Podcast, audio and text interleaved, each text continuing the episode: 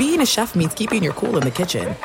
And with Resy Priority Notify and Global Dining Access through my Amex Platinum card, right this way. It's nice to try someone else's food for a change. That's the powerful backing of American Express. Terms apply. Learn more at americanexpress.com slash with Amex. NFL Total Access, the podcast, is getting you ready for the 2024 NFL Draft. I'm your host, Andrew Levy, and I'll be delivering two shows a week to make sure you're caught up on the very latest NFL news, including every free agency move and how it changes the draft needs of your favorite team. Draft experts and talent scouts, mock drafts, and a few shock drafts, too. NFL Total Access, the podcast, is already on the clock on the iHeartRadio app, Apple Podcasts, or wherever you get your podcasts. If you love sports and true crime, then there's a new podcast from executive producer Dan Patrick and hosted by me, Jay Harris, that you won't want to miss. Playing Dirty Sports Scandals. Each week, I'm squeezing the juiciest details from some of the biggest sports scandals ever. I'm talking Marcus Dixon, Olympic gymnastics, Cain Velasquez, salacious Super Bowl level scandals. Join me on the dark side of sports by listening to Playing Dirty Sports Scandals on the iHeartRadio app, Apple Podcasts, or wherever you get your podcasts. What's up, everybody? This is Stephen A. Smith, host of the Stephen A. Smith Show podcast. Tune in every Monday, Wednesday, and Friday at the very least as I bring you all new episodes that feature the biggest headlines in the world of sports, pop culture, business, and I answer your phone calls and respond to your tweets. You'll hear my unfiltered opinions and straight shooter interviews with top celebrities and game changers. All that and more. So listen to the Stephen A. Smith Show podcast on the iHeartRadio app, Apple Podcast, or wherever you get your podcast.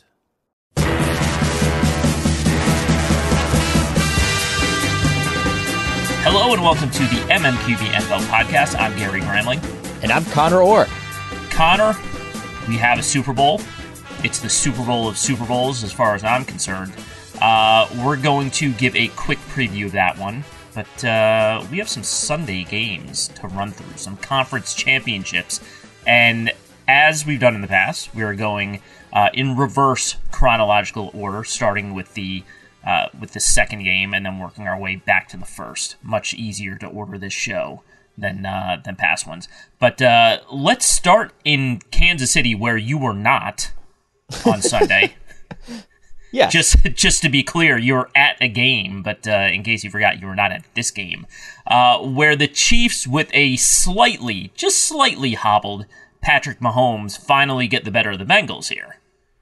Yeah. Um. I, it's hard to it's hard to say that this game wasn't at least somewhat marred by the officiating, but I don't want to take I don't want that to take away from what was a really incredible performance and a really gutsy performance from Mahomes. I think that, you know, we all talk about, well, these guys need to be able to play through injuries because that's part of their job. But if anyone has ever tried to run on a high ankle sprain, uh, it really hurts. And if ever if anyone has ever tried to run really fast or laterally on a high ankle sprain, it's even worse. And so, uh, like, eh, like imagine um, uh, you and I, Gary, are of a certain age. Uh, you're a little bit mm-hmm. different in that you're an ageless basketball player.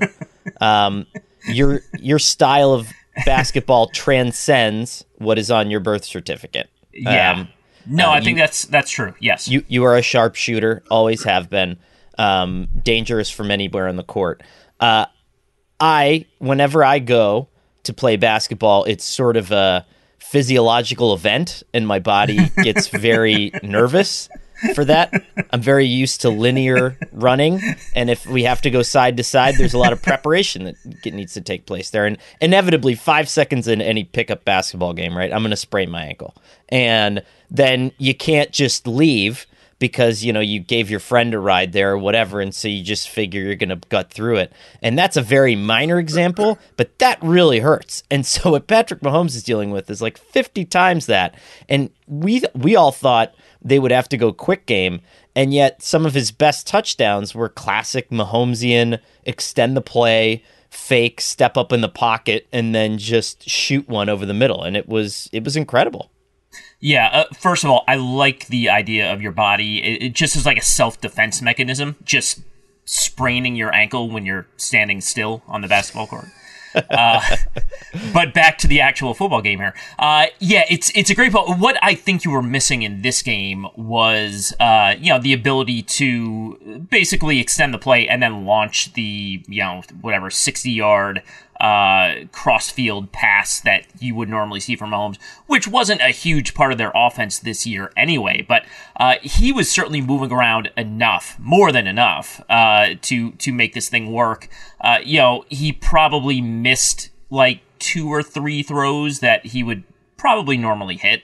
And it probably had something to do with the ankle and, and planting and throwing and that sort of thing. But uh, it was a fairly Mahomesian afternoon. It, it, it kind of you know, if you didn't know about the high ankle sprain, you probably would have watched that game and been like, "Huh, he seems a little bit, a little bit off. Seems like he tweaked something, but uh, seems like no big deal, and he's going fine."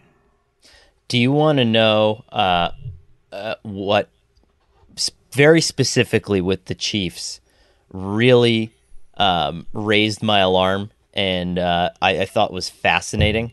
because we've seen this attempted by a couple of teams now, and nobody's perfected it, and nobody's good at it right now. But mm-hmm. it was a um, it was like a second and eleven throw to Travis Kelce in the first quarter, where yep. he throws it to Kelce, and then Kelce immediately turns. So you could tell it was designed. He immediately turns and pivots to Jerick McKinnon like he's going to rugby lateral the thing. Um, there are so, not so many. There are folks out there who do believe that that's going to be kind of, you know, 10 years down the road, right? That's going to be commonplace in the NFL and mm. it's just, it's going to look weird now, but th- like that that's a thing that's going to happen. And um I think it's very very like wild if because the Chiefs have all these good skill position players and if they were able to take some of the pressure off of Kelce after the catch and allow him to get the ball to like Jerick McKinnon or if Clyde Edwards Helaire is healthy for the, the Super Bowl or Isaiah Pacheco, you know, like that would be that'd be really cool. And you're essentially baking in an extra five yards after the catch every time. So that's incredibly legitimately interesting that this is a possible long-term trend. Uh, not long-term, but but you know, uh, long-term thinking trend in the NFL. Uh, and it was I, I think there's two ways you could read that play. Number one, uh, to me, it was kind of like, huh, they're running the hook and lateral. Is is this sort of early desperation here? Is this the old? Uh, I always think back to the old Patriots teams where whenever Tom Brady went into a game when like Gronkowski was out and Edelman was out, and it was like Danny Amendola, and then like I don't know, just like six dudes they brought in from the parking lot playing receiver. They would run a lot of gadget stuff and a lot of weird stuff because it was like I don't know, there's no other way we can actually move the ball here. So there's a bit of that. Uh, it, it's you know, uh, it's a it was a low risk play. I mean, the lateral was terrible, and it was still really nowhere near a turnover. So, right, I'm I'm open to your uh, just mad ravings at this point. you might you might be right here. Um, yeah.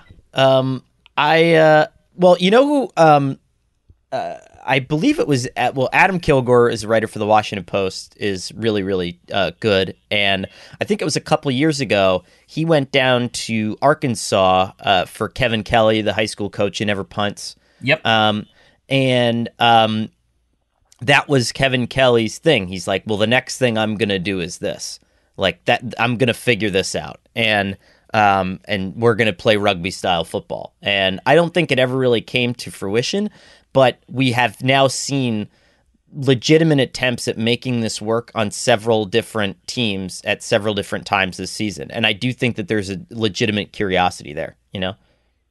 Man, that'll be pretty cool. Yeah. It'll really mess with people's fantasy scores, though. Yes. So, again, this was to be clear, an impressive win by the Chiefs. Uh, I, I, thought they were the better team in this game. Uh, it was a weird game. Protection held up for Mahomes really well. Uh, I think you could also maybe maybe cite the fact that there were uh, constant holds, usually multiple holds on every snap.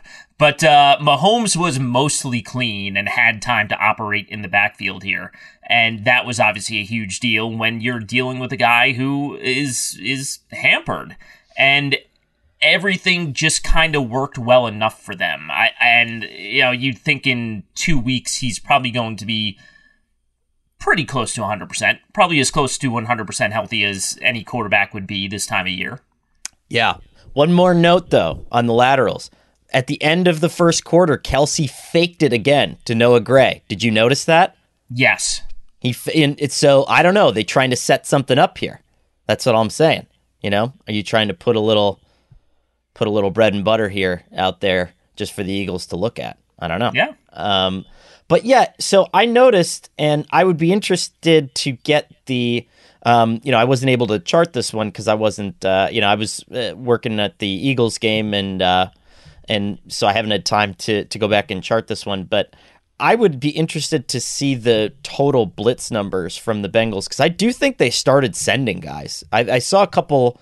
I saw like a couple linebacker blitzes. Like I, I wonder if they you know, they're like 13% is usually their blitz rate. So one out of every like 10 or 12 snaps. I'd be curious to see how, if they did that any more frequently against the Chiefs on Sunday. Uh, you know, but uh, I don't know. It's, uh, it's one of those situations where the formula has worked so well for so long with them specifically against Kansas City. And what a time for Mahomes to sort of beat them at what they do best defensively.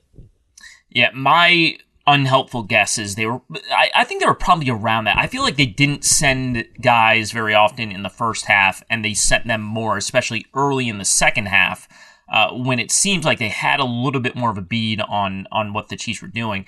But you had the feeling, and oh boy, uh, so Kadarius Toney went out with an injury. Mecole Hardman came in with an injury and left with an injury. Uh, no Juju Smith Schuster in uh, uh, for most of this one here. The Bengals were looking at these Chiefs receivers and saying, "Okay, well, this is not going to be an issue matching up here." Obviously, they doubled Travis Kelce for most of the uh, last three quarters of this game, but it just felt like they probably thought they could just you know, win win the battle in coverage, and they were probably correct to think that. But it ended up being just too much time for Mahomes to to operate again because of good pass protection and because of a lot of uh, uh, possible holding. The the refs in this can we talk about them for just a little bit? I mean, yeah, we should. If this was a uh, look, none of these are necessarily great weekends for officials. I don't, I don't know if you've ever come out of a, a playoff weekend and been like, man, what a well officiated weekend. So I feel bad piling on, but it was a bad weekend. It was a bad Sunday for officiating, uh, not only because of incorrect calls, but just the just the administration of the games were really, really bad. So in back to back weeks, I was in Philadelphia, and uh, last week a chain broke like the actual first down chain broke. Uh, and then this week, they the referee had to come onto the field and say, uh, "We are not sure whether the ball hit the wire on the punt. Like we just yeah. don't know." And it's like, how is this happening? And you know what blows my mind is you know, you know that is secondary, but it, it just gives this this sort of appearance of an officiating jalopy just plodding along here, and referees look more like clowns, I think, than they ever have before. Incidentally, but you have this Chiefs game now where, you know, I'm not going to get uh, Joe Rogany here, but I I feel like if you are prone to believing that the NFL has a way to dictate games via officiating or influence gambling outcomes via officiating, you left Sunday night with a tinfoil hat on. And yeah. and and this isn't again, I I don't think that this is the case, but you know, we are you and I cover the NFL for a living, but in the real world, we are part of text message groups of avid fans who just happen to be our friends. And I can say that when I woke up this morning, the first nine texts I got were all of my friends sharing gambling memes. Or there was one with Patrick Mahomes posing with the official and then them swapping jerseys after the Yeah. game. Um, and so that is when you openly embrace gambling the way that the league has, this is what you're inviting in. And I think that there is a deeper skepticism and disbelief of officiating than there ever has been at any point in NFL history. And by the way, that meme features Bill Vinovich, who did not work either game this weekend. So Poor It- Bill Vinovich. if you if you get your memes from Barstool Sports, uh, just know they're they're historically inaccurate.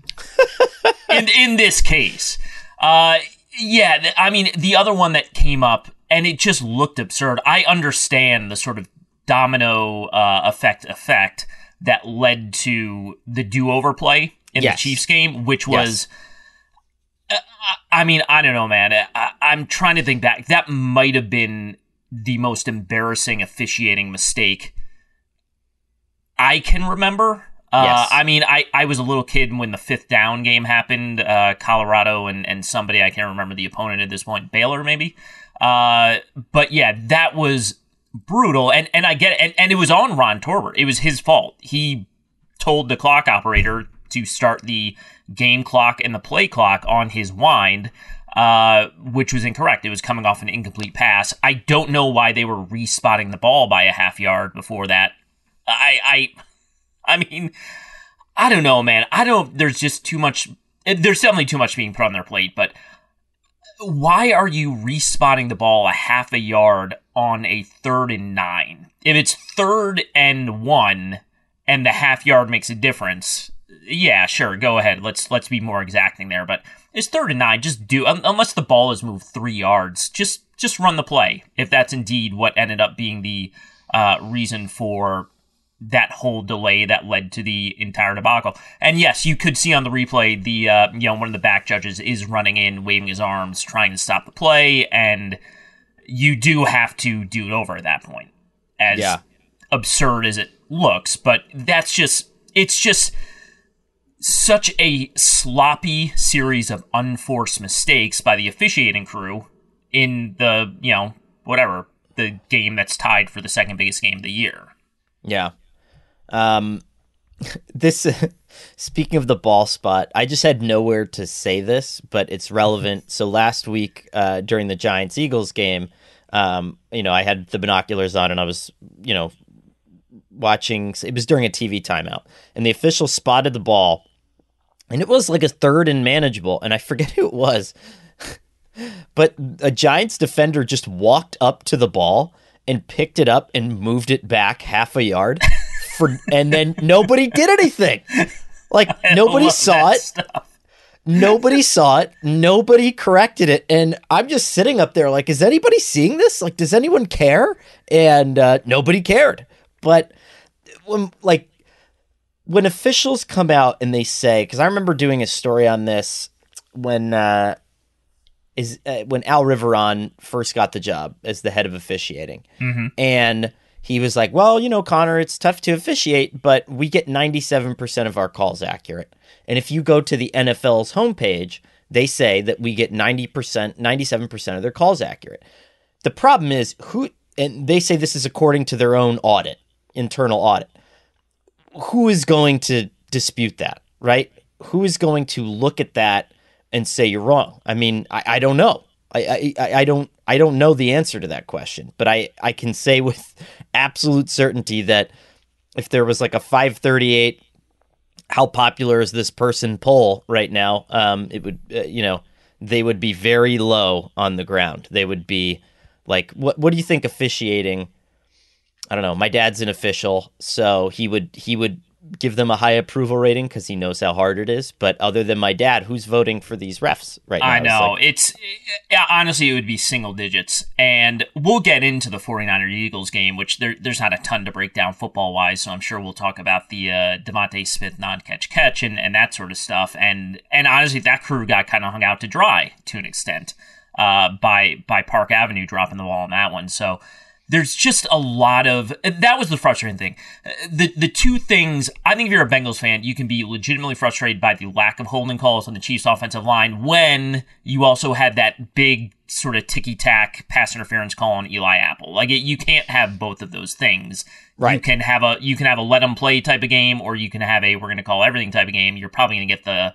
Uh, I mean, every every NFL team knows to expect uh, the let it pl- let them play approach this time of year. That's usually why Bill Vinovich is doing one of these games. That's what his crew is known for.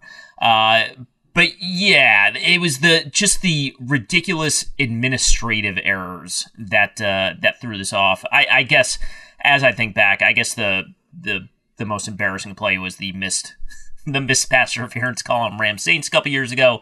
But uh, this one was up there. Having to do a do over on a key third down in the AFC title game in the fourth quarter is uh, is pretty bad.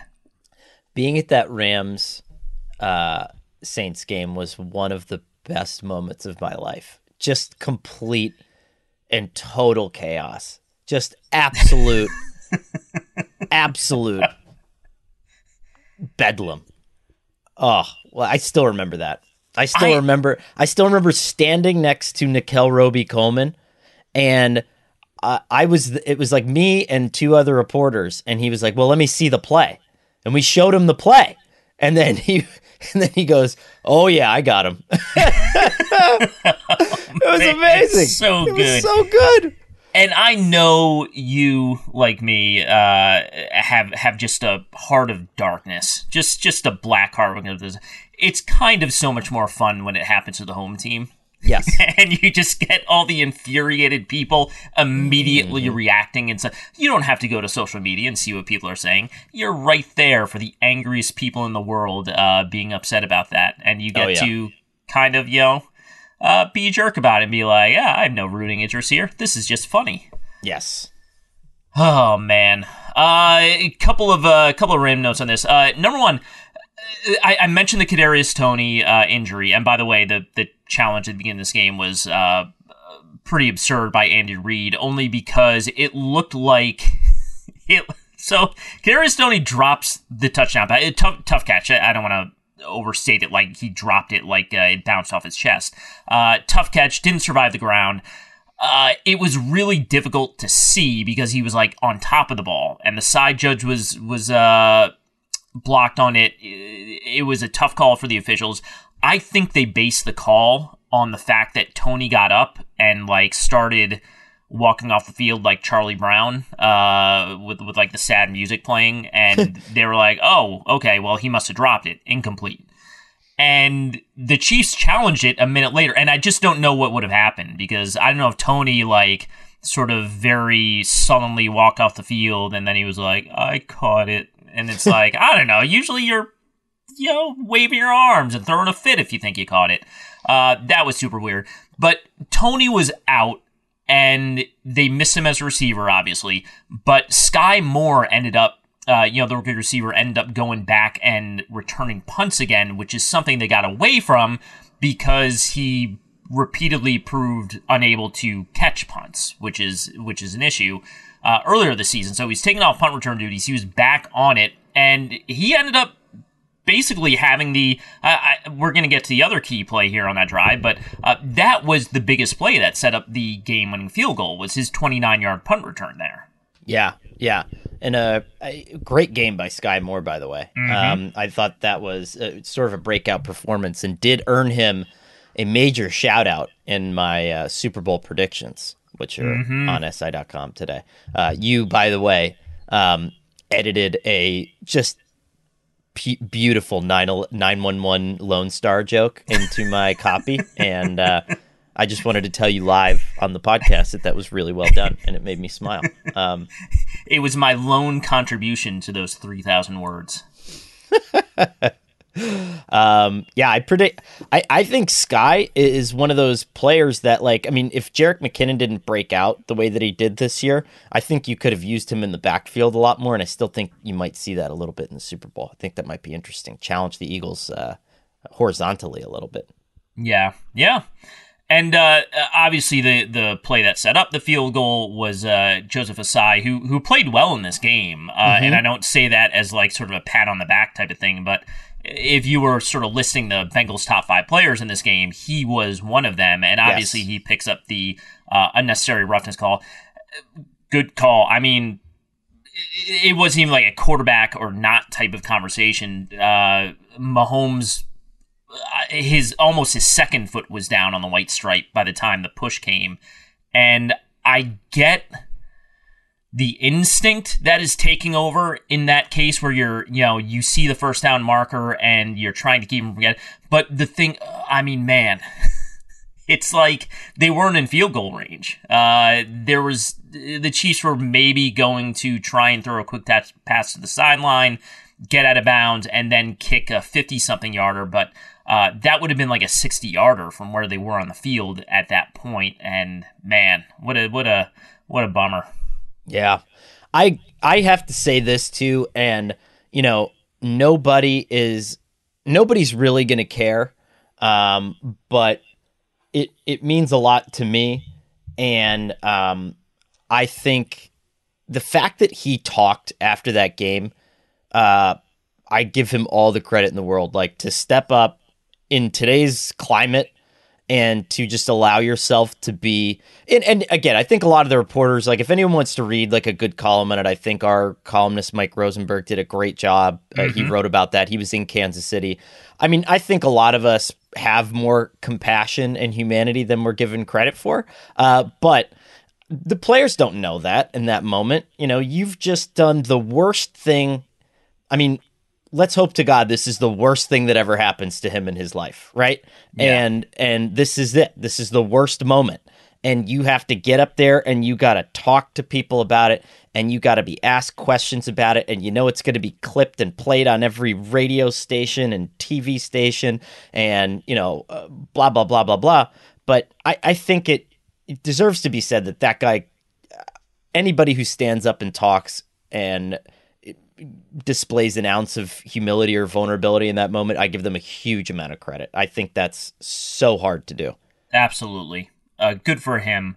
Uh, and before we move on to the other game, the last thing I was going to mention, I think the one predictable thing that happened in this game was like Chris Jones singled up on some of these Bengals blockers oh. uh, was was just a just a monstrous mismatch and in the same way Jonathan Allen needs a nickname in, in order to sort of up his uh, Q rating here, Chris Jones is on prime time a lot. We see the Chiefs a lot, so he's not quite as uh, undercovered here, but man, he is he's easily top five defender in the NFL, and uh, boy, did he play like it in this game.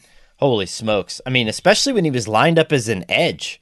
He was yeah. just, it, and and it just goes to show, like you think you need speed off the edge and quickness, and it's not that Chris Jones isn't fast, but like if he's just running in right at the quarterback and he just topples the other guy just, over, just move someone out of the way and not uh, be slowed down in any way. Yeah, I mean that's just as good. And uh, boy, now here's what you can, you know, you can do that against the Bengals.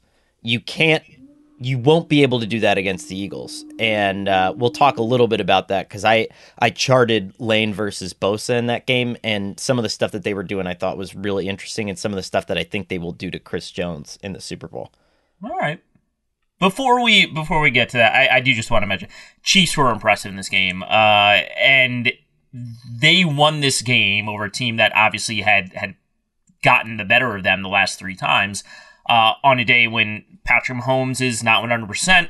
Uh, they lose three wide receivers during the game, and uh, they also they had that ridiculous Mahomes fumble turnover that they lost that I thought Sam Hubbard might scoop up and run for another touchdown, which would have been pretty funny.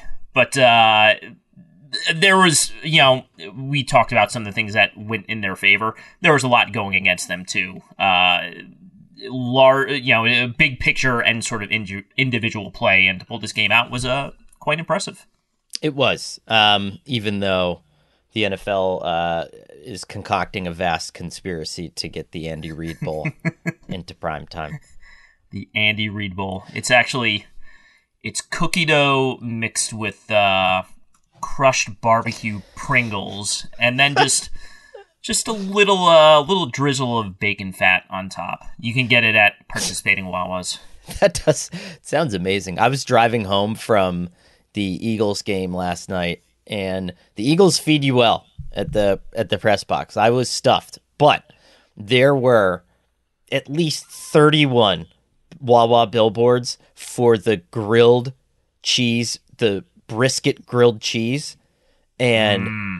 And I was just like, oh my god, I'm gonna pull over and get one. Like it, it, I was like, if I see one more of these, I'm gonna make one of the biggest mistakes I've ever made in my life, which is to pull over at a Wawa at 12:30 in the morning and eat a, a hot brisket grilled cheese. I didn't do it, but I almost did. Oh, It was- man. yeah, it was. Do you have, do you have any of those uh, brisket sandwiches sitting in the back at 1 a.m.? oh god. I'll take it. I did that once. I left Arrowhead. I was at like a Chiefs, uh, one of the teams I was covering as a beat reporter back then. The Giants or the Jets played at Arrowhead. I think it was the Giants. It was a it was a primetime game, and the only thing that was open was like a Sonic in Overland Park at like two fifteen in the morning. And Yeah. boy, was that a suspect meal. That was uh, that was not good. And I, I was like, oh well, I'll be healthy, and I'll order like a a, a turkey and hummus wrap. And I was just like, not thinking like, when's the last time anyone has used any of these ingredients at Sonic, and uh, what am I about to put into my body? You know, it was You uh, just- it's a tough You one. just, you just got the display one they uh, keep in the window. Heat it up. There's no distance too far for the perfect trip Hi, checking in for. or the perfect table. Hey, where are you? Coming! And when you get access to Resy Priority Notify with your Amex Platinum card Hey, this looks amazing. I'm so glad you made it. and travel benefits at fine hotels and resorts booked through Amex Travel, it's worth the trip. That's the powerful backing of American Express. Terms apply. Learn more at americanexpress.com slash with Amex. NFL Total Access, the podcast, is getting you ready for the 2024 NFL Draft. I'm your host, Andrew Levy, and I'll be delivering two shows a week to make sure you're caught up on the very latest NFL news, including every free agency move and how it changes the draft needs of your favorite team. Draft experts and talent scouts, mock drafts, and a few shock drafts, too. NFL Total Access, the podcast, is already on the clock on the iHeartRadio app, Apple Podcasts, or wherever you get your podcasts. If you love sports and true crime, then there's a new podcast from executive producer Dan Patrick and hosted by me, Jay Harris, that you won't want to miss. Playing Dirty Sports Scandals. Each week, I'm squeezing the juiciest details from some of the biggest sports scandals ever. I'm talking Marcus Dixon, Olympic gymnastics, Cain Velasquez, salacious Super Bowl level scandals. Join me on the dark side of sports by listening to Playing Dirty Sports Scandals on the iHeartRadio app, Apple Podcasts, or wherever you get your podcasts. What's up, everybody? This is Stephen A. Smith. When I'm not at my day job, First Take, you can find me in my studio hosting the Stephen A. Smith Show podcast. Tune in every Monday, Wednesday, and Friday, at the very least, as I bring you all new episodes that feature the biggest headlines in the world of sports, pop culture, business, and politics. You'll hear my unfiltered opinions on those nauseating Cowboy fans, the chaos in Washington, D.C., and trending topics on social media, as well as my straight shooter interviews with top celebrities and game changers. And I occasionally give out love advice. Yes, it's true. If you want to know my true feelings about something, I'll give it to you straight. So listen to the Stephen A. Smith Show podcast on the iHeartRadio app, Apple Podcasts, or wherever you get your podcast. All right, so we go back to the early game here. That was the uh, the Eagles beating up on the remnants of the 49ers. I'm not even sure. Uh, there's a ton of football to get into, but uh, you have some some insights on the Nick Bosa approach that the Eagles took, which is obviously going to be uh, somewhat relevant with Chris Jones coming up. Yeah, I so I charted Bosa versus Lane because I thought that's what I was going to write about initially, um, and wanted to see what the Eagles had done. And super interesting. Just sort of the chess match that was going on between them, where Bosa was pushing Lane back um, and getting to um, getting to Jalen Hurts a couple of times, um, but then. It, it was weird. It was almost like they were succeeding, they were succeeding, they were succeeding, and then what the Eagles would do is they would shift to something. They would do zone read, they would conflict him, they would op- invite him upfield, they would trap him, uh, and sometimes it wouldn't work. But everything seemed to be kind of based around this idea of, you know, putting him in a situation of extreme discomfort. And the 49ers, I thought, so they they ran a couple of stunts where Nick Bosa would go hard inside, and then you know whatever tackle he was playing with would loop outside, so Lane would have to switch with the guard, mm-hmm. and that worked every time, every single time and the 49ers only did it like four times. And i wondered why they didn't go back to that. Um, but a couple different things that they did. They kept kind of conflicting him and that's what led to that that Boston Scott the read option touchdown where Bosa got sucked into the pack and then got knocked over and then Boston Scott just had a very easy run into the end zone.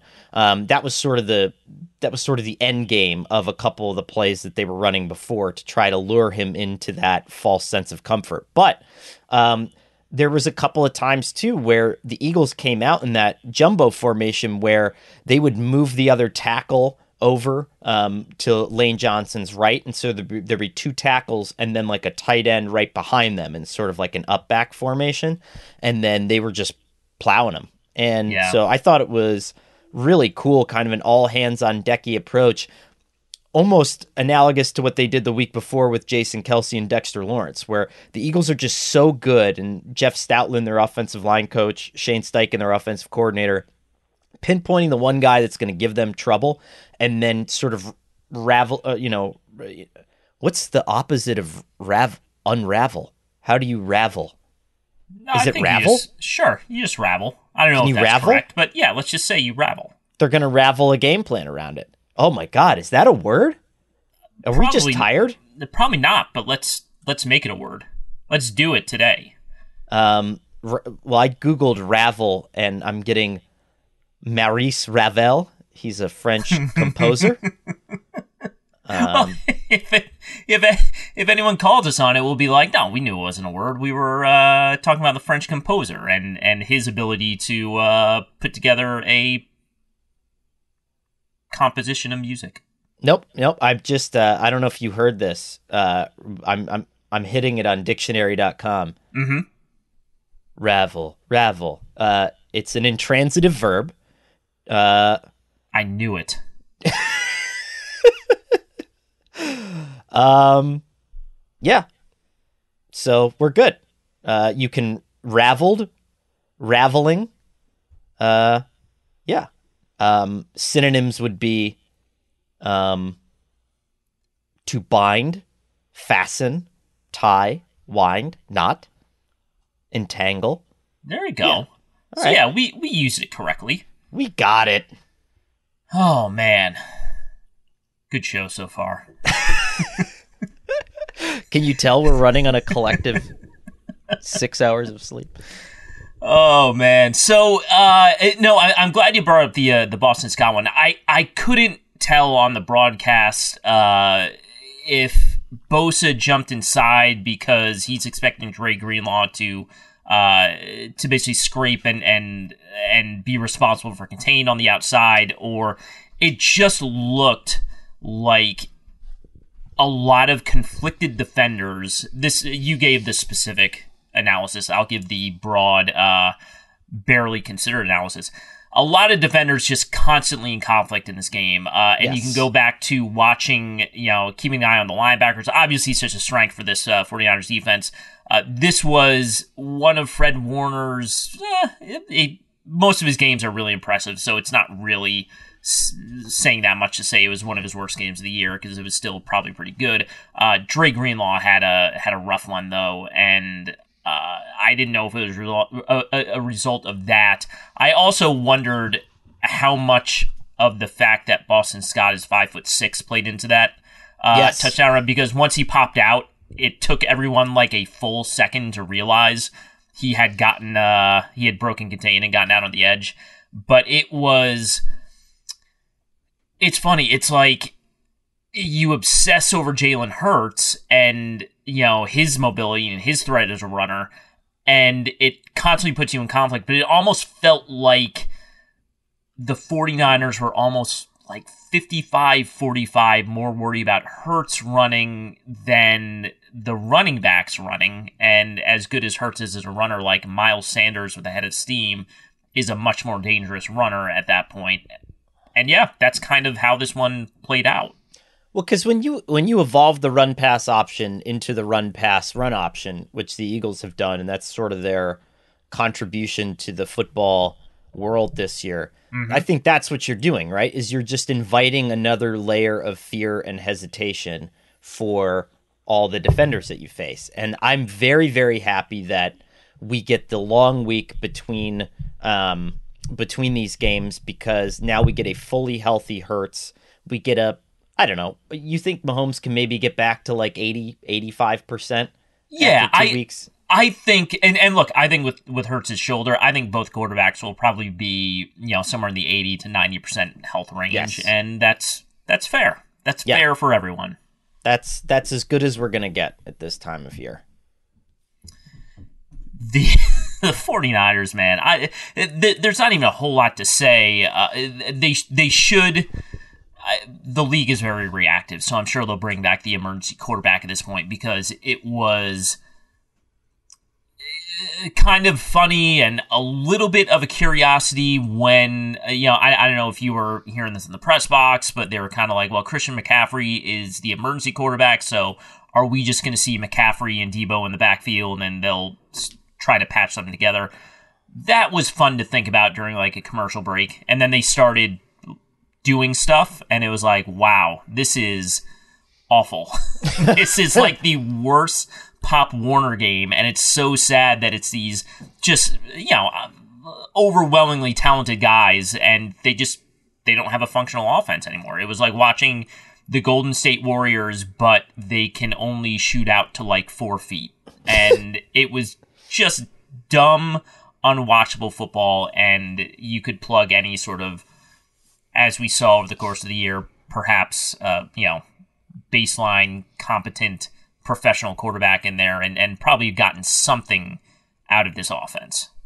I think it's a big credit to DeMeco Ryans that this game was close for a long time. You know, yeah. uh, this game was close for way longer than it should have, to the point where I always thought that they were just going to pop one of these runs, and then all of a sudden it was going to be over, you know. And uh, I, I don't know. I, I did not have any faith in the Eagles being able to punch the gas the way that they did. But uh, you know, I've I've obviously been wrong in the past, and I was wrong there. But so there was this moment where, uh, right when Josh Johnson started getting evaluated for a concussion, he starts getting evaluated for a concussion.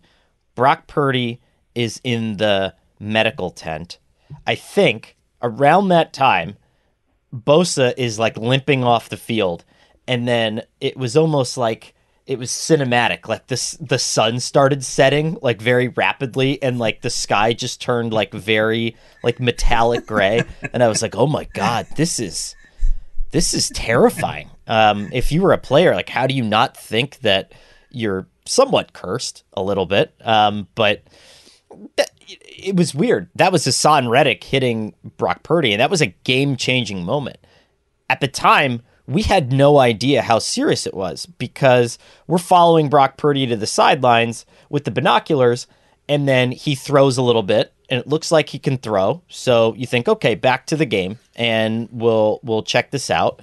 Um, and then all of a sudden, he's st- standing by himself with no medical personnel. He's completely alone and nobody's even trying to get him back on the field. And at that moment, you're like, uh oh, like this is, you know, they've, they're, that quickly they've identified some sort of a problem where it's beyond the point where they can get him back on the field. And he tried to throw like three or four times. And each time, like Josh Johnson is just rocking the ball and it's that NFL velocity. And Brock Purdy's just like, eh. Like it's like the, um, yeah. oh gosh. Uh, you remember Rookie of the Year? Yeah, the, we've talked about that terrible movie. Yeah, y- y- uh, it's a great movie. No, we talked about Little Big League. And well, we've we've talked about Rookie of the yeah. Year. Yeah, it's the end. It's the end of the movie. It's the pitch that he throws at the end when he loses the strength in his arm, and then he yeah. he flips open the the lip of the glove, and it's the mom who was a good baseball player. And yeah. then she looks at him and she's like, "It was me." That whole thing happened uh, with Brock Purdy, his mom, the whole thing on uh, on Sunday. But that was like the velocity that we were getting on his throws, and it, it was so sad that we had to put him back out there for that. And I don't know. What, so you're anti-emergency QB? You're no, anti-reactivity. And yeah, I'm just saying.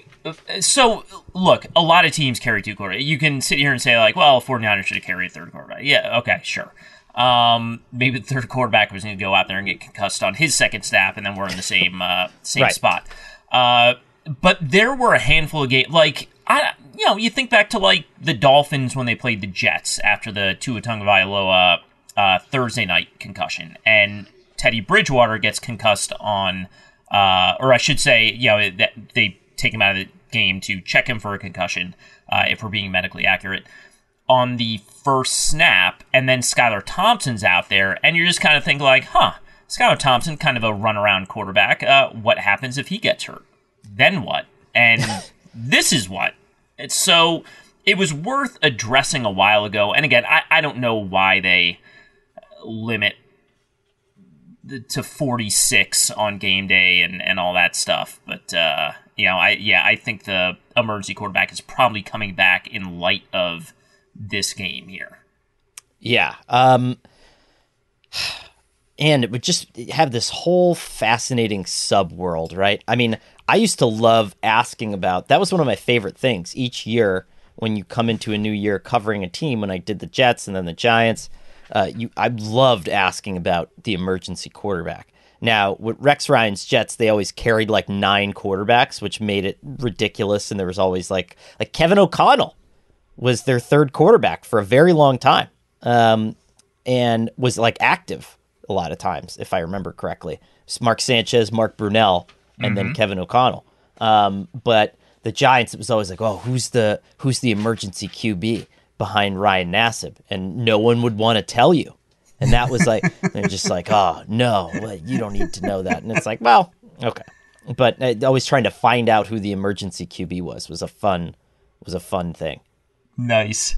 Yeah, there's a uh, look the the rule that won't come out of this that I and only I am advocating for is you should just be able to concede downs at this one. Like there should be a way that Nick Sirianni and Kyle Shanahan with six minutes left in this game can be like, you know what? Why are we doing this? Why, why are we, you know, Landon Dickerson gets hurt on a run in a 30 point game where the 49ers have zero chance of even scoring. I, I mean, what's the absolute maximum number? Uh, maybe they maybe they can score ten points in six minutes, and there's only like a thousand to one chance of that happening. Like the game is mathematically decided, and there just has to be a way to get everyone off the field. And I don't think anyone would have complained. Uh, to sort of get out of there and not have to watch uh, the uh, the final five minutes of that game. Uh, the other thing to get to here, and thankfully it ended up, well, not thankfully because of the reason it unfolded this way with all the injuries, but uh, it didn't end up having a huge impact. But the DeVonta Smith fourth down non catch catch, uh, and I will continue to insist on this. Uh, people get on Kyle Shanahan for not challenging it it is not the coach's job to also officiate the game. The entire challenge system is just the stupidest thing in every sport. Uh, it's the officials' responsibility, and they are assisted by more officials who have the ability to view these things uh, with even more angles than we see. So, we as viewers at home, and I'm sure you guys in the press box, and also the 49ers coaches, did not see that replay that they showed later uh, that showed the ball was indeed incomplete. However, at Park Avenue, they do have immediate access to that replay. And right. did someone miss it? Uh, you could say if you are conspiracy minded, uh, perhaps they were like, well, the replay didn't show on TV anyway, so there's nothing to fix. Like we're only doing this for the sake of presentation to the audience, but you knew it was going to come out at some point anyway. That you know the angle that showed that ball was dropped. It's just ridiculous. I, it, it, can't have, and that is one of those rules that uh, Park Avenue can weigh in and do the ex, the expedited replay and overturn that. Uh, catch or non-catch is something they can they can do, and I don't know why they didn't. Uh, this is we're gonna we're gonna dovetail very quickly off the rails uh, here, um, but I was just thinking about like solutions that would make uh, for just completely wild endings uh, for NFL football games if you were out of quarterbacks. Like maybe you could have an option where um, uh, the Eagles didn't have the frisbee catching dogs this week, but like. yeah. But like you could bring a frisbee catching dog, and what you would have to do is like in lieu of like a first down, like if it was like third and 10, instead your coach would have to stand at the goal line and complete a 100 yard pass to a frisbee to a frisbee dog or something like that. Like that could be your vehicle to move the ball. Like there's like at some point in the post world, uh, post society, the NFL will break down into just a complete carnival of ridiculousness, and I'm here for that. You know. Uh, I'm here for the frisbee dogs. Jerry Rice dog football video game was ahead of its time. That's what we'll be saying in 30 years. I agree. The MMQB NFL podcast is Conor Orr and me, Gary Gramling. We are produced by Shelby Royston. Mark Mravic is emeritus editor of the MMQB. Super Bowl champion Andy Benoit is the founder of the MMQB NFL podcast. Be sure to subscribe to this feed on Apple Podcasts, and once you do, please leave a rating and review because it really does help other people find the show, which is also available on Spotify, Stitcher, SI.com, and wherever else you listen to podcasts.